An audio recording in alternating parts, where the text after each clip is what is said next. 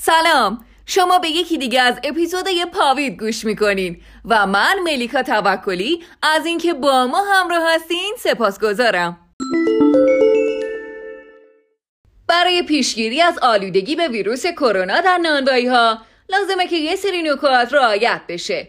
مهمترین نکته اینه که کارکنان نانوایی از علائم شایع ویروس کرونا آگاهی داشته باشند تا در صورت مشاهده هر یک از علائم از حضور در نانوایی اجتناب کنند. افراد حاضر در نانوایی باید مکررن و به روش صحیح دستاشون رو بشورن. همینطور از ماسک و دستکش و کلاه مخصوص استفاده کنند. باید روزانه استهمام کنند و لباسهای خودشون رو روزانه با رعایت اصول بهداشتی شستشو بدن. ضمن اینکه از ورود افراد متفرقه به نانوایی جلوگیری بشه باید مکررا سطوح و تجهیزات ضد عفونی بشن و همینطور از تبادل پول نقد جلوگیری بشه.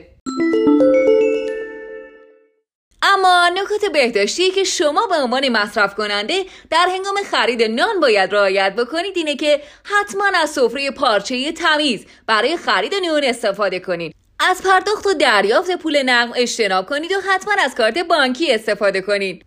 همینطور از متصدی نونوایی بخواین که نونتون رو درون سفره شما قرار بده. نه داخل ترازو یا روی پیشخون. به علاوه سعی کنین تعداد دفعات مراجعه به نونوایی رو به حداقل برسونین. نکته دیگه ای که باید بدونین اینه که فریز کردن نون به تنهایی باعث از بین رفتن عامل بیماریزا نمیشه. بنابراین بهتره که به جای تهیه نونهایی که از سلامت بهداشتی اونها مطمئن نیستین از نانهای صنعتی استفاده کنید. این اپیزود به همت تیم پادکست پاوید و با همکاری سفیران آموزش سلامت کرونا و با حمایت کارگروه سلامت انجمن ایرانی مطالعات زنان تهیه شده. سلامتی شما آرزوی ماست. تا اپیزود بعد پایدار باشید.